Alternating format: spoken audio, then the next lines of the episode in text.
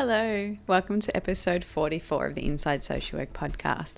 I'm your host, Marie Vakakis, and today I have with me um, a policy geek, a self described policy geek. So, Jack Whitney um, is involved in policy and advocacy and has had a lot of experience uh, moving up through different uh, organizations and services, both in a voluntary and paid capacity, and is really passionate about, um, about policy I'd like to start today by acknowledging the traditional owners of the land uh, on which we podcast today. So I'm uh, I'd like to acknowledge the Wurundjeri people of the Kulin Nation and pay my respects to elders past, present, and emerging.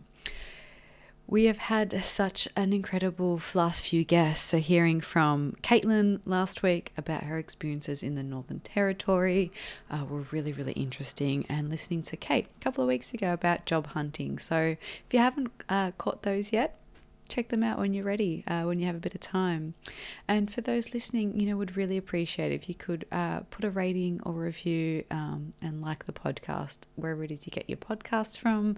It really helps more people uh, hear about the Inside Social Work podcast and uh, an opportunity for our guests to reach uh, a wider audience and share their stories with with more listeners. So yeah, whenever you uh, if you get a chance, that'd be really great.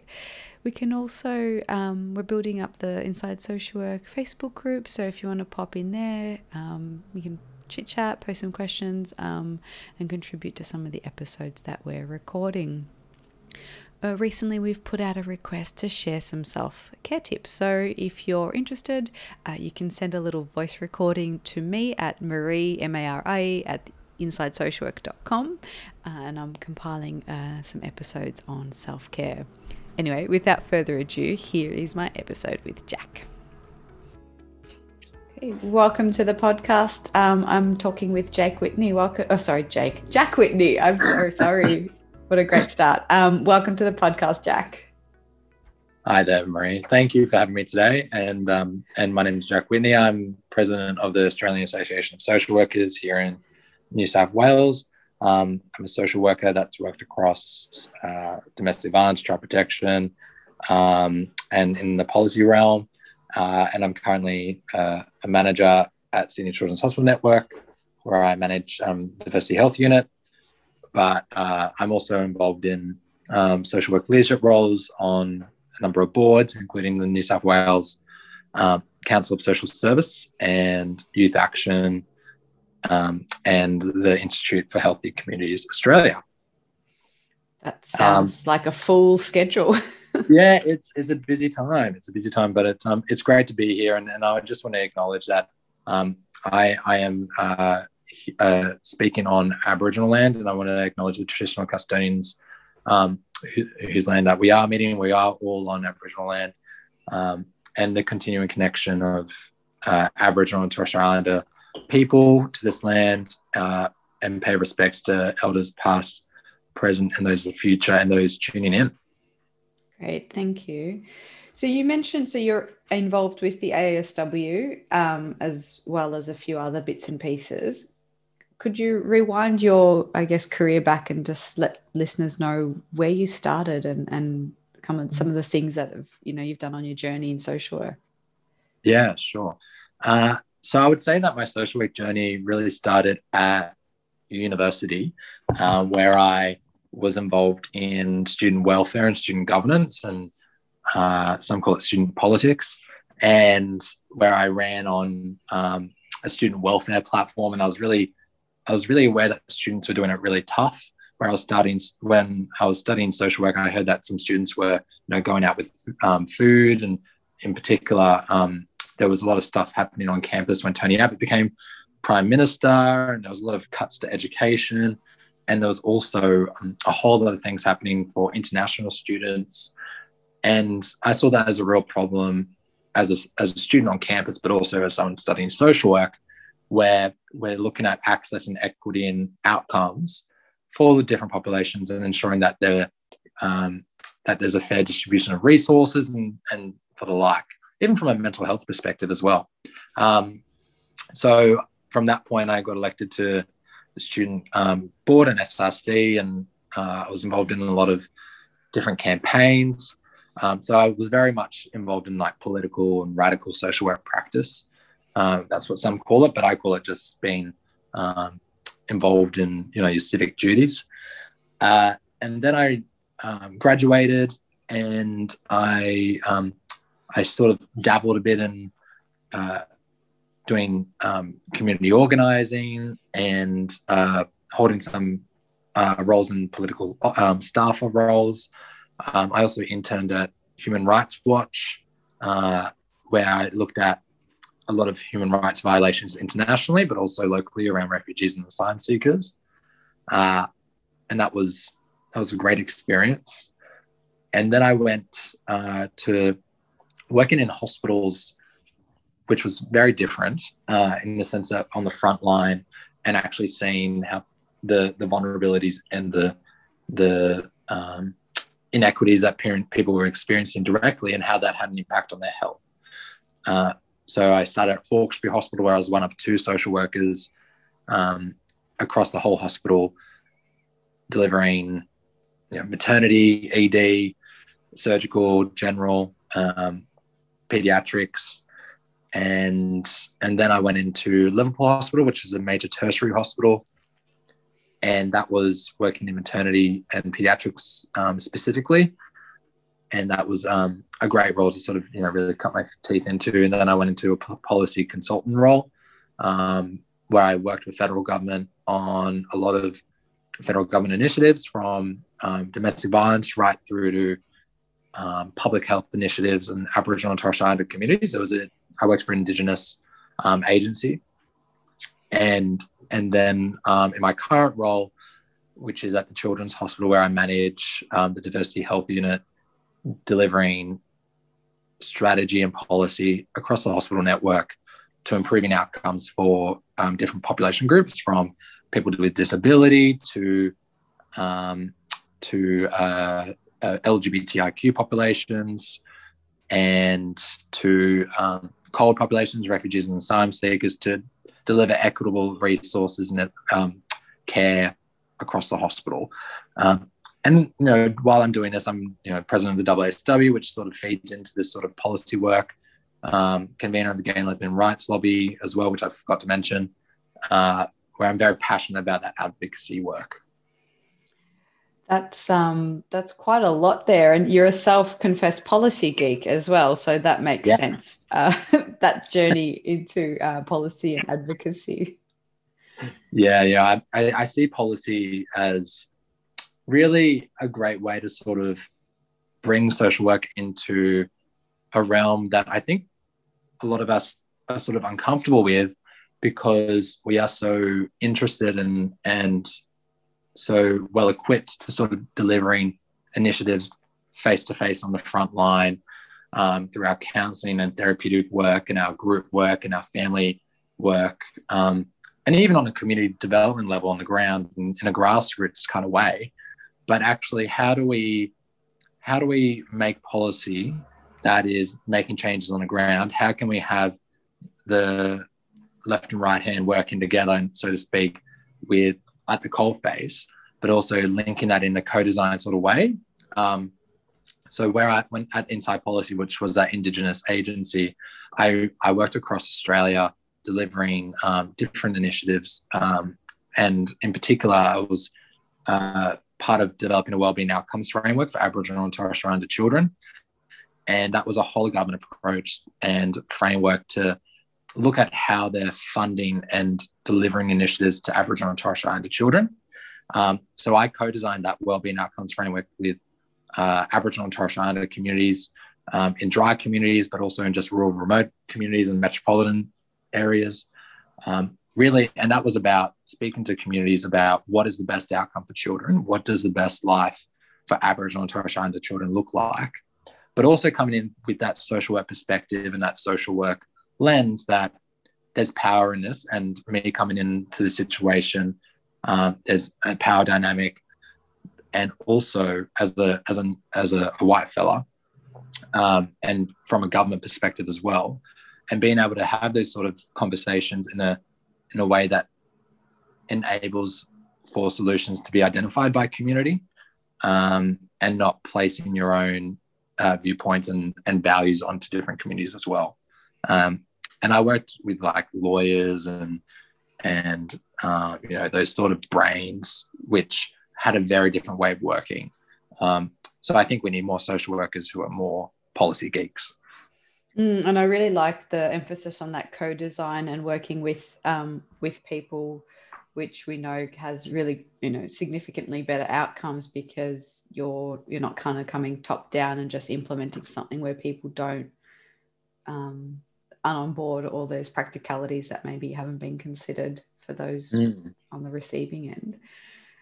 I wanted to, I mean, it might be a hard example, so you feel free to think of a fictional um, example, but is there, how would you explain to listeners what, what good policy looks like versus bad policy? So how, you know, something can be created that is actually effective and how something can be that's not. Mm. I think um, bad policy. So I grew up during John Howard, um, and and uh, one day Kevin Rudd became prime minister, and I assume and and then I learned about this thing called democracy, because um, I just assumed John Howard was our dictator um, as, a, as, a, kid. Um, but I learned a lot about the about the intervention and when working in that in this place um, in that role, um, I had saw the impact of what punitive sort of um, policies can make on so you're, a community. You're, you're referring to the Northern Territory intervention. Yeah, correct. Yeah. So yeah. for those listening, um, if you're not familiar with Australian history, you can do a bit of a search and find out a bit more about that. Yeah, yeah, absolutely. And uh, so that's that's a a policy and a, and a government um, a government way of working with communities that are uh, that further propagate this um, you know stereotypes, but also um, it doesn't do anything to improving outcomes. It doesn't do anything to working with communities um, on a on a therapeutic level or on a um, on a equal level.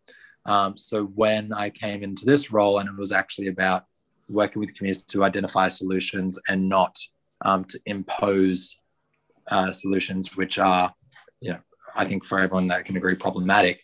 Um, so I would say that's you know a, a bad example of of policy. Um, and what good policy should be is about creating, um, seeking to improve outcomes for vulnerable, vulnerable groups and involving um, the you know the ethics and values of social work, which is about equity, social justice, access, which are you know universal and um, indivisible, um, and and people in government need to better engage people like social workers or or, or um, professions like social work in the pursuit for equal treatment and protection under policy and law because um, what we need is is a, a, cultural understanding we need to have an impact of history and the impact of trauma and loss, uh, the recognition of human rights, uh, the impact of racism, and stigma.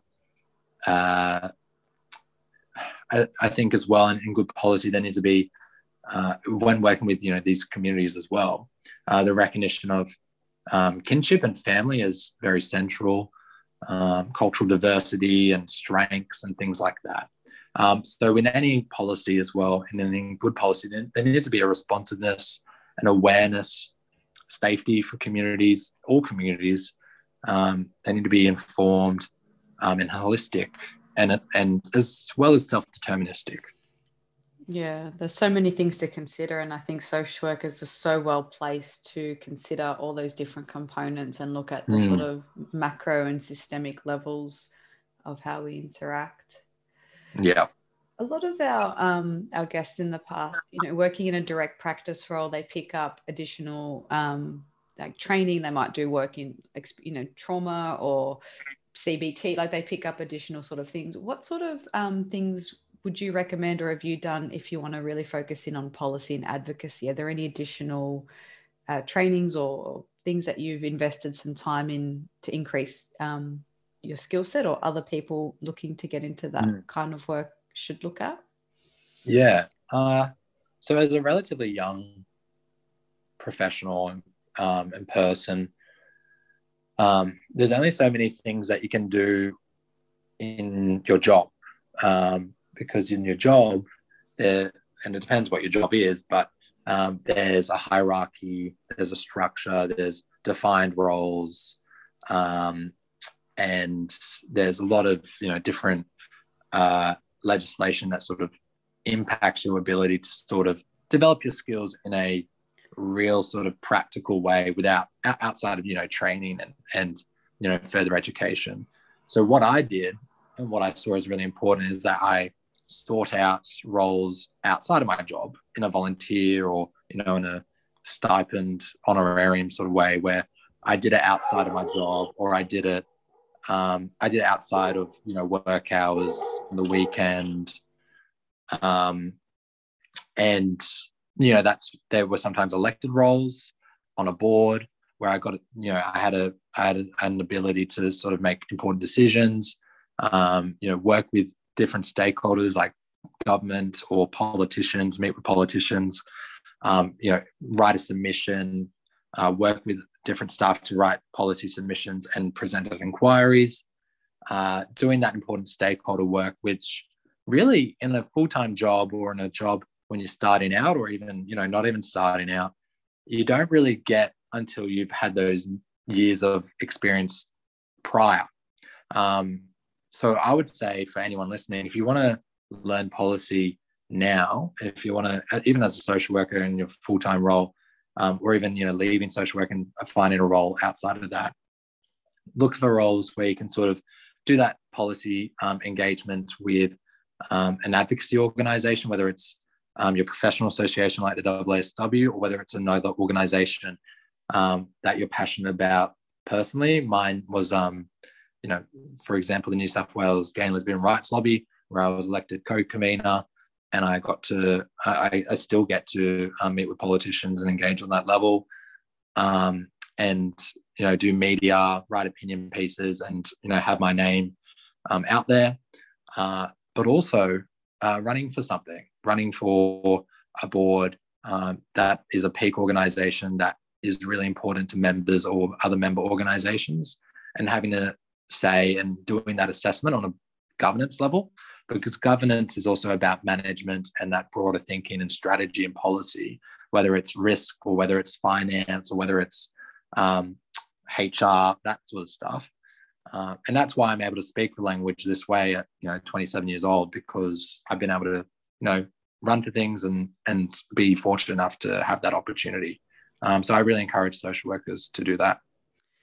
Yeah, that's really interesting, and I think a lot of um, a lot of the guests have kind of mentioned that you can get involved with lots of things in an area that you're interested in. It's something I definitely encourage my students to do is mm. no one job has to provide all the bits um, absolutely and you can you, you know as much and i'm a very big advocate for um, getting paid your worth but there are also opportunities to do volunteer work or to be working alongside someone um, which is you know it's it's different to i guess being paid your work if you're choosing to yeah volunteer and build your skills and contribute and upskill. I think they're very important things. Um, yeah, so a lot of those things you've done have sort of slowly, slowly added skills, which then got you probably another position, which added skills and and all the way through yeah. to where you are now.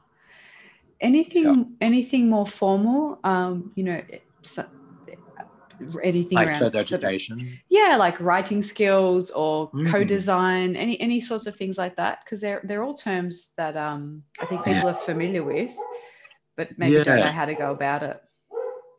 Yeah, I think um so with uh co-design and sort of the consulting sort of world, uh, a lot of that sort of experience came through looking at different courses, um, whether it was through uh, a lot of different civil society organizations. They um, are partnering with like private sector, so looking at you know Deloitte, KPMG, PwC, those big firms that are sort of partnering with different civil-based organizations and delivering training. Um, there's different organizations in different states as well. So mine are you know, New South Wales Council of Social Service and Youth Action New South Wales, who are the sort of peak bodies for young people and then the community sector. And they deliver training as well and upskilling and capacity building and run different courses. Um, there's also uh, a lot online. So there's um, the Australian Centre for Social Innovation. They do courses uh, which provide opportunity for a lot of social workers to do that sort of upskilling and capacity building. Um, even a lot of literature. So I, I, read a lot of like political and radical social work for that um, policy and and systems level uh, analysis and intellectualization. Whether it's you know the sociological the sociological imagination by C. Wright Mills, right through to Foucault or to um, uh, you know current more current writings. And what we can also look at is um, you know further study. I'm doing uh, I've done a master's um, and finishing off the latter part of it um, in public health uh, and health management and leadership. So really looking at those those further qualifications, whether it's um, and you know besides a master of social work or besides a um, something specifically in our field, broadening out to that um, management or MBA or Masters of Public Administration um, or policy studies, even, which sort of help in that way uh, and which can, can be very complementary to any current um, work or voluntary voluntary experience that you're doing. But also then that, also to that, when you get into these roles that I was talking about before, opportunities come up as well. So, um, for example, as president of the WSW, I'm doing governance training, which is offered to um, branch presidents, which is done through um, the Governance Institute, uh, or um, even you know uh, through the Australian um, Company uh, Institute of uh, sorry the Australian Institute of Company Directors uh, on the boards I'm on. They offer training as well. So I say just to get your foot in the door uh, and even try and find those opportunities. Put your hand up for something, run for it, and things come out of that as well. Yeah, that's fantastic. It um it really shows the journey that you can take and sometimes very intentionally and sometimes things just pop up that you find interesting and that takes you to something else that you find interesting and uh, create a whole career out of it. Yeah, it can be very relational as well and based on relationships and who you know uh, who's around you um, because what you what what is sometimes helpful is speaking to people on that level who have the same same interests as well, and you sort of emerge in conversation and through dialogue and and when you meet others and in meetings as well, things come out of that, and it's um, really interesting sort of seeing how that happens. Um, so I really encourage yeah your listeners to, sort of pursue pursue those interests. Mm, absolutely, I would encourage them to do the same.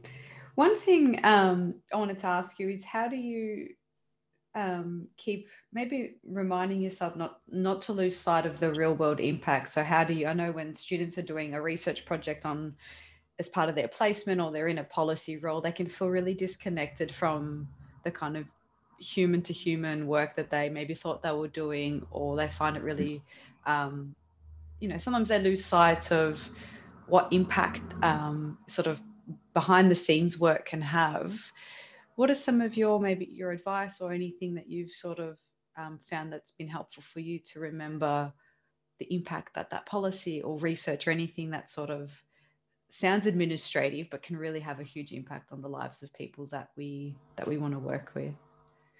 So working with people on a daily basis uh, versus working in the policy landscape there is a big big divide. And I felt that quite strongly when I was at Inside Policy um, doing that evaluation and policy development um, in an office in the city when I was speaking about you know Indigenous affairs and the impacts in rural remote areas. And that's why it was very important for me um, in that role to go out to you know communities um, to do that co-design process and working on the front line, um, uh, working in those communities to co-design that on their level and on and bringing it, you know, starting where they're at. Um, and that's when bad policy is also created, where it's not done in partnership or in dialogue. Um, what I also see as important, what you know, what we can do is, and I think what we do very well as social workers is that we are able to use our experience at the coalface um, and linking that into policy, whether it's at a hospital doing quality improvement or research, and looking at how gaps are identified in clinical services or in any service based off patient need or, or client need and linking that into you know policy in a in a hospital system or on a district level or even in you know taking it and gradually over time taking it on a government or New South Wales or, or state based level. Um, when we're talking about advocacy as well, advocacy for me is speaking truth to power. So speaking truth, the words of others to people in power and, polit- and politicians and the like. And you can't do that if it's not in partnership with the community or on a grassroots level. So it always needs to be, it needs to be, there needs to be um, a, a multi pronged, top down, bottom up approach in all of this work. And I think social workers are well equipped, skilled, um, and empathetic and connected enough to do that.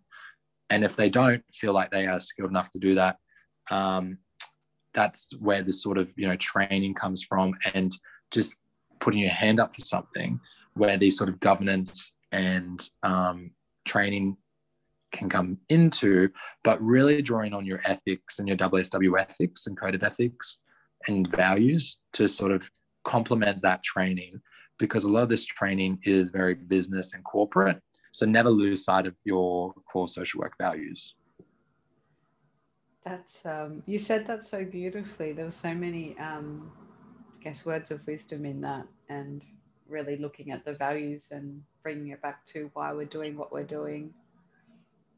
Thank you.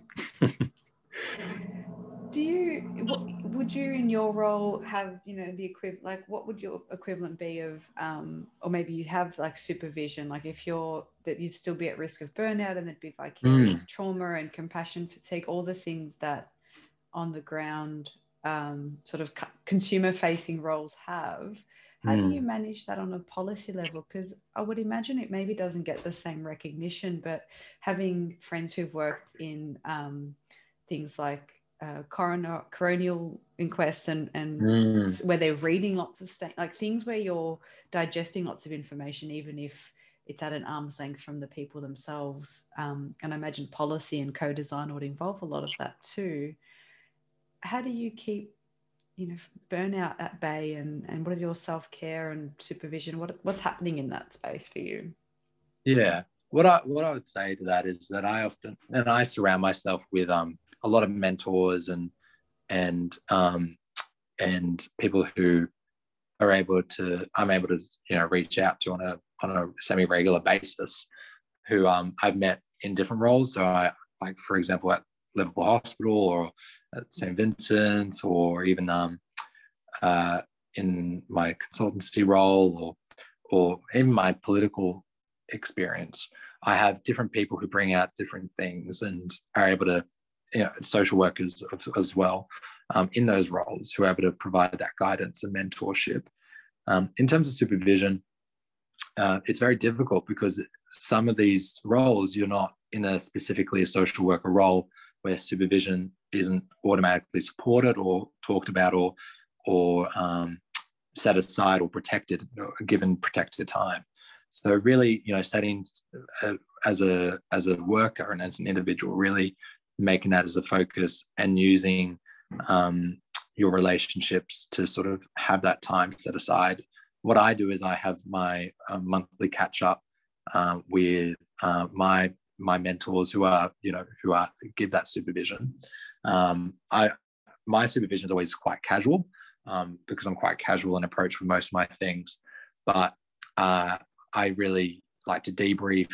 I um, i use my supervision to sort of intellectualize different policy and and what the next steps are um, within different initiatives um, but also recapping and refreshing um, and what's the next thing? Because you can't with a lot of these things it's different to the band-aids that we are often doing a lot of the time um, and it's more macro and it's there.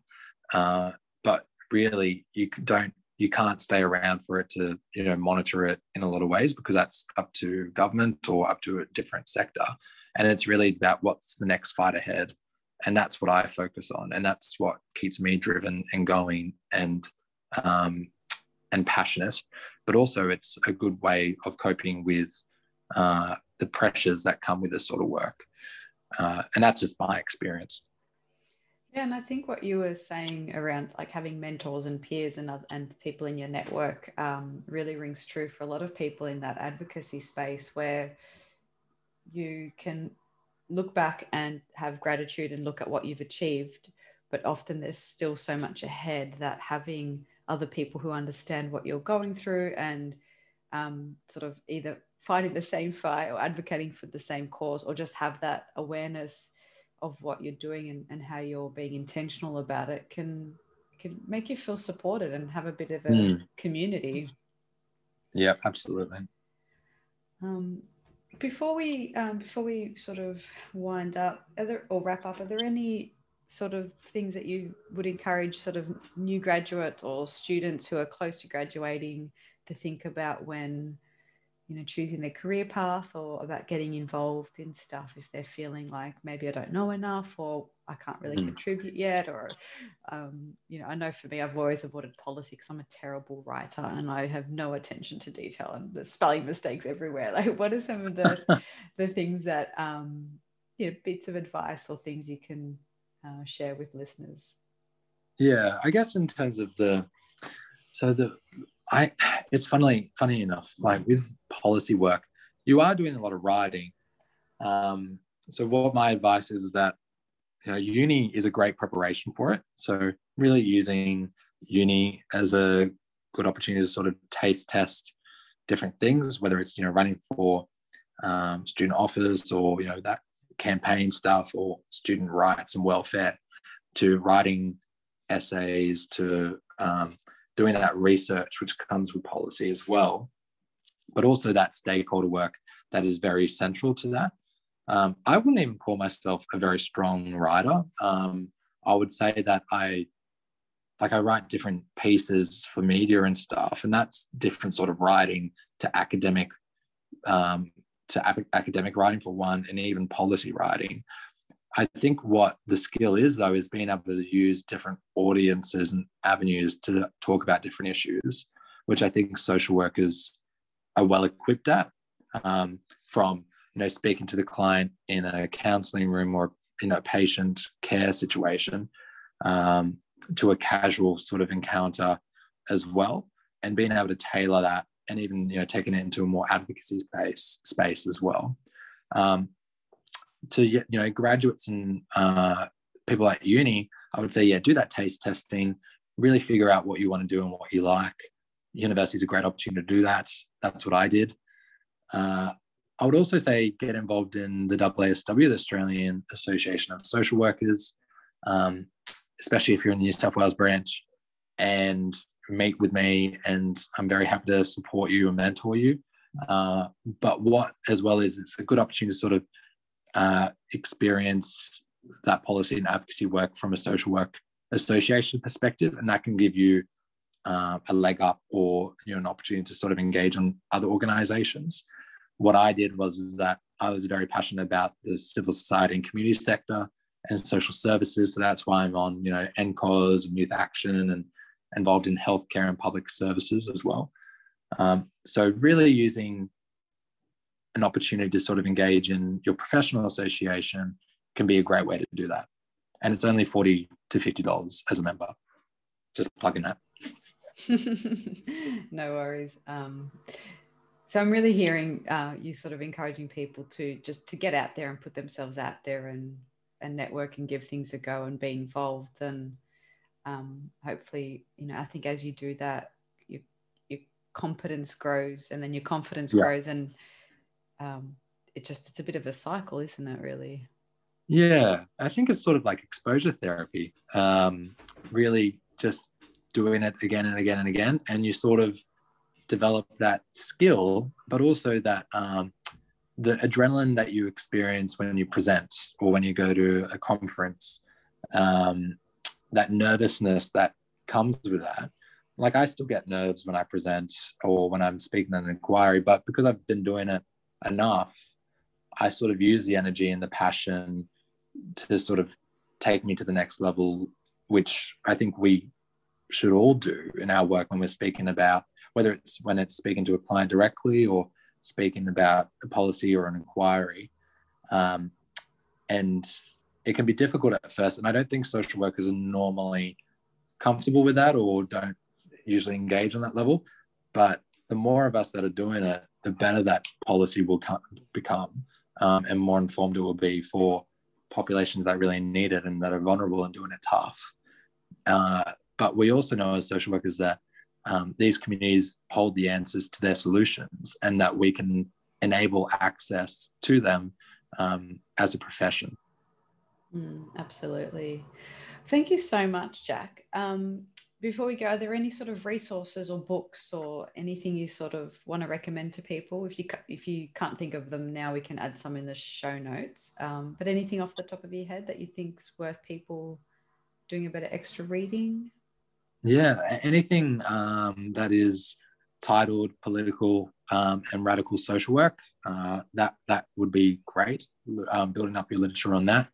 Um, there is the Institute for Political Social Work um, the School for Political um, Social Work at uh, the University of Connecticut and um, Austin University in the US. They have a lot of literature there about you know, policy work and, and working with government around social work matters, but also social work as political um, and doing that policy work. Um, the Sociological Imagination by C. Wright Mills, where he talks about private issues and public issues and the linking between say, for example, um, you know, the private issue of mental health of an individual, but reflecting on the fact that one in four people experience mental health. So, what is happening on a structural level that we need to improve, um, and what are the solutions for that? Uh, and really, you know, social work has been that conduit or in between to sort of navigating that landscape.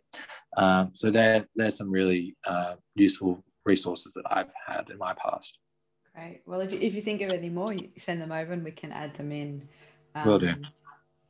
Great. Well, thanks so much. It's been such an interesting um, conversation. I always learn so much, and I'm always constantly amazed by the variety of roles that social workers can um, can get into, and how we can use you know our skills across so many different sectors. It's really incredible to hear your your social work journey. No worries. Thank you for today and thank you for all that you're doing. And I hope that your listeners get a lot out of it. I'm sure they will. Thanks, Jack. No worries. Thank you for having me. Thanks for listening. I hope you enjoyed my interview with Jack. Um, feel free to share the episode with other social workers, uh, anyone who you think would be interested in listening and finding out a bit more about working in policy or advocacy. Uh, and there'll be some links in the show notes where you can find some of those resources that Jack has mentioned in our interview today. Have a great day. Bye.